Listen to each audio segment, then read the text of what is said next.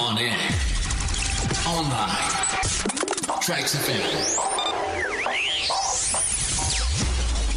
15 minutes past 11. Good morning, Malaysia. Otto here coming to you live from Angkasa Puri, Kuala Lumpur. Also on our Facebook page, we're currently live as well. Just head over to Traxx FM official. That's T R A X F M O F F I C I A L. And as usual, we have the interview feature of the day, and it's going to be uh, something with regards to caretaker government. And on the line right now, we have Encik Azmi Hassan, senior fellow from Nusantara Academy uh, for, for strategic research. Thank you so much, sir, for coming into uh, the studio, uh, coming to the uh, live session as well. Thank you so much.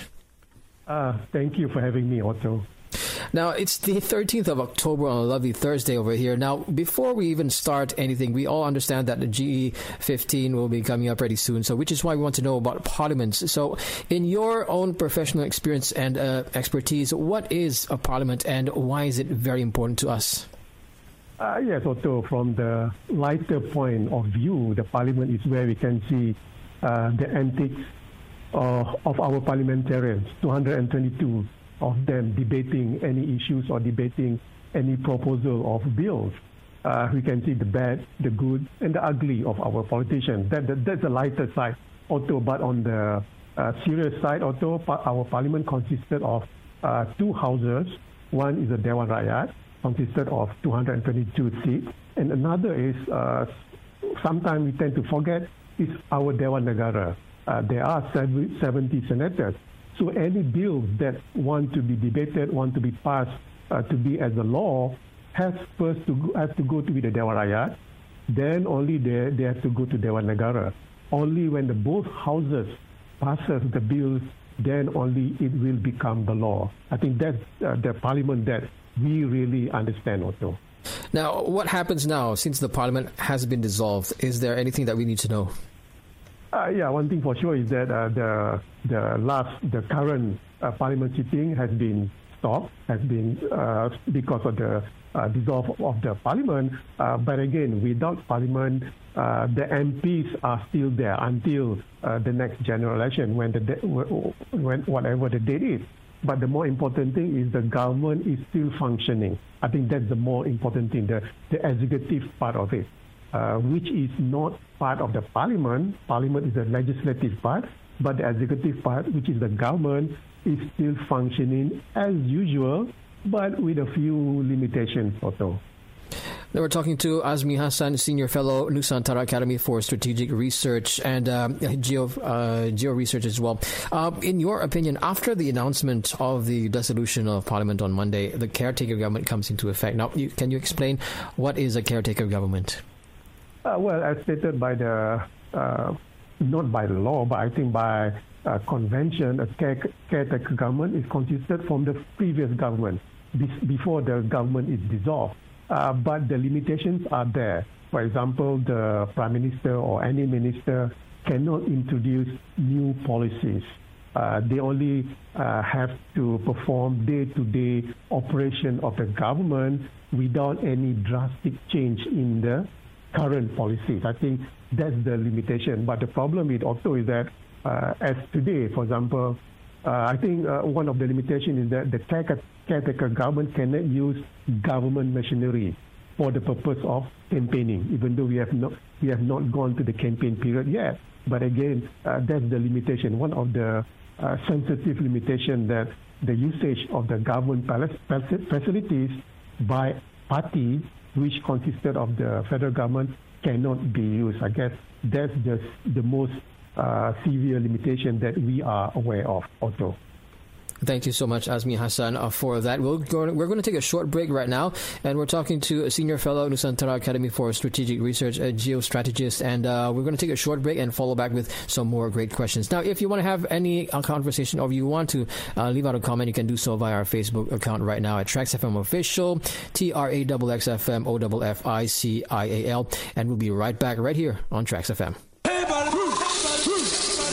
On air, online Traxx FM.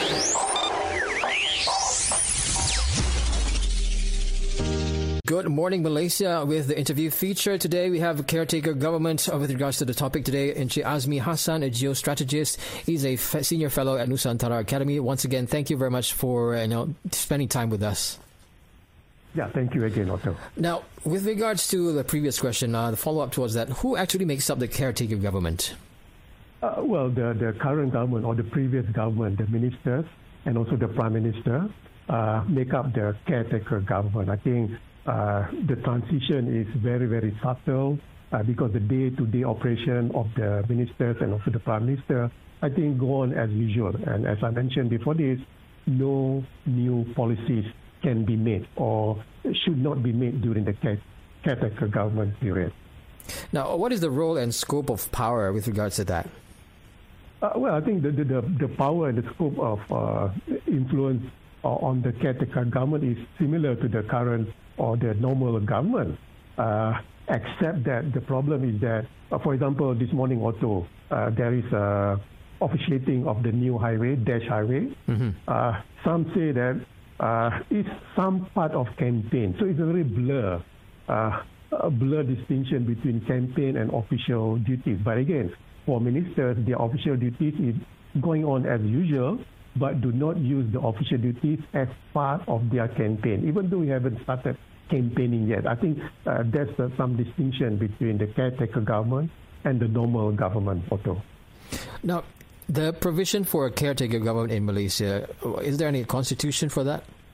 Uh, no, there is no written law about it. Uh, it's not written in our constitution. It's just that is the norm. I think for from our first general election before uh, before our independence up to right now, GE14, there has not been a serious breach of the on the part of the caretaker government. I think that's the reason why. Uh, the reason is that uh, there is no, uh, I would say, desire to create a law on the caretaker like a government on what they can or cannot do so far. So, so far, I think all's been very good, Otto. Now, is, has this is the caretaker government? Has this been? Uh, has it happened before? Oh, yes, uh, every when when the parliament is dissolved, uh, there are times, at least a four weeks time, when the election commission needed, uh, from the day it was dissolved, the parliament dissolved, until election day, basically four to five weeks uh, the uh, election commission needs. So between these four to five weeks, that's where the caretaker government is in functioning. Except that uh, we, we did not realize that it is a caretaker government or the normal government. Because when the caretaker government, some uh, politicians demanded that the ministers return all the government assets to the government, for example, official, official car maybe.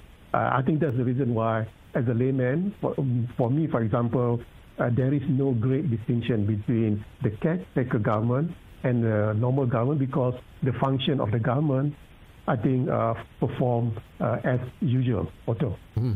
But as a caretaker government, uh, since you did say that, uh, mentioned that there's no proper guidelines, has there been proposed guidelines before this? Uh, not that I'm aware of, Otto. There is no uh, demand for a proper guideline, except that uh, usually the opposition uh, will put out a statement, will put out a warning uh, for the caretaker government, do not uh, use government facilities, return all government uh, facilities. For example, uh, as I mentioned before this, official car maybe, I think, I think that's the argument made by the opposition. But the problem is when you return official car, how can you perform official duties? Because you are still performing official duties. I think uh, so far as I'm concerned, uh, there is no push for a guideline, except that uh, we are, uh, I would say, depending on the moral and the norm of the previous caretaker government. So. Now, when you say norm, and it's also a norm that people make mistakes as well. So, should there be a guideline for a caretaker government to actually be enforced? Yes, you have a point there. Also, I think uh, not that people make mistakes uh, unintentionally, mm-hmm. maybe they made it intentionally, mm-hmm. uh, especially during campaign period. Uh, I'm sure there'll be a lot of officiating business going around. Uh, so I think, yes, I think we need a guideline, uh, at least a guideline, I guess. But the problem with guideline is also it can be followed or it can be broken. That, that mm-hmm. That's the problem of guidelines. But yes, I think I concur with you. At least we need some guidelines so that uh, the the minister, the prime minister in the tech sector government know what are the do's and the don'ts also. But then again, uh, my on my opinion as well, uh, when it comes to a caretaker government, if there's a proper guideline, wouldn't that also promote you know misuse as well? Some in some point of time because we are all human, so we do make mistakes, and as you mentioned as well, that uh, you know unintentionally as well it might happen. So, what is your take on that? Uh, yes, I think uh, yeah, I think I think the guidelines will help, I guess. Uh, but again, uh, as I mentioned before this, uh, right start from our earlier general election, uh, there are some accusations that the caretaker government misused government policies. I mean government facilities. But again, this is not something that are very extreme. it is a very blurred distinction between official official duties and also campaigning. But again, guideline will have uh, because it will create a fair, I would say, atmosphere. One of the issues that crop up with the caretaker government is the use of media. Mm-hmm. I think the media, I think the opposition want some fair allocation for them to appear on national uh, television, for example. I guess I think that's a very fair request. Uh, so the minister, I guess, that uh, in charge of the media, I think has to be very fair at this, so that all quarters, all political parties get a fair share of the government policies, or government facilities, mm-hmm. especially on the media part. Now, in your own expertise, how long do you think it would take to have proper guidelines for a caretaker government? Well, it shouldn't be long. It shouldn't be that, I would say, difficult uh, mm-hmm. uh, to have a proper guideline because it's just only a guideline. It doesn't have to be passed in Dewan Rakyat. It doesn't have to go to the Dewan Negara because it's only a guideline. And, and all parties should be partisan about the guideline. I think uh, it shouldn't be very difficult, except that also there is no push. Uh, I think politicians see there is no need for it uh, for the time being. I think that that's the problem. Not the time limit, but the push for it is still not there, Otto. Thank you very much. We're talking to Azmi Hassan, a senior fellow from Nusantara Academy for Strategic Research, a geostrategist at heart as well. So we're going to take another short break and we'll be right back with our guest for today, right here on Traxx. On air. Online. Traxx. Hey. Good morning, Malaysia. Otto here, coming to you live from Angkasa Puri, Kuala Lumpur. Also on our Facebook page right now at Traxx FM Official. That's T R A X F M O F I C I A L. And with the guest for today, we have Azmi Hassan. We're talking about the caretaker government with uh, Encik Azmi Hassan, the senior fellow, Nusantara Academy for Strategic Research. Thank you once again for you know being online with us, Encik Azmi. Thank you. My pleasure, Otto. Now, we've already establish what is the caretaker government and uh, how it affects us. Now, we want to know actually how about the civil service and authorities? Uh, yeah, I think the civil service and uh, other civil authorities, I think they are functioning as usual. And they take instruction from the minister as usual. Uh, there is no big issue to it. Uh, one thing for sure, very interesting also I like to highlight is United States uh, they don't have a caretaker government, but their system is more, I would say, interesting. Hmm. Uh, because uh, during uh, November, I think that's the uh, uh, presidential election. Okay. And the inauguration of the president is on the January, the third week of January. So there is a two-month period. Mm-hmm. So they have basically at that particular time they have two presidents. One is the sitting president, and another is the incoming president. And the incoming president also can establish his own cabinet and has his own office, not at the White House, but somewhere else. So it is more complicated compared to our caretaker government because our caretaker government is the previous government. Uh, so it's not that complicated as the U.S. Uh, system, Otto. Mm-hmm. Interesting. So, uh, will this actually affect public service daily function when it comes to uh, the caretaker government in Malaysia? Uh, no, Otto. Me, as a former civil servant, Otto, I think uh, a civil servant uh, will work with the current government, whoever the government is. I know, Otto, yeah. uh, but that's the case, I guess. So there will be no disruption or service uh, because, uh, as I mentioned, the, the caretaker government is the previous government. So there won't be any extreme change in policies, I guess, uh, Otto. Now, uh, with regards to the policies, is there a limitation for a caretaker government, and uh, what are they, if there's any?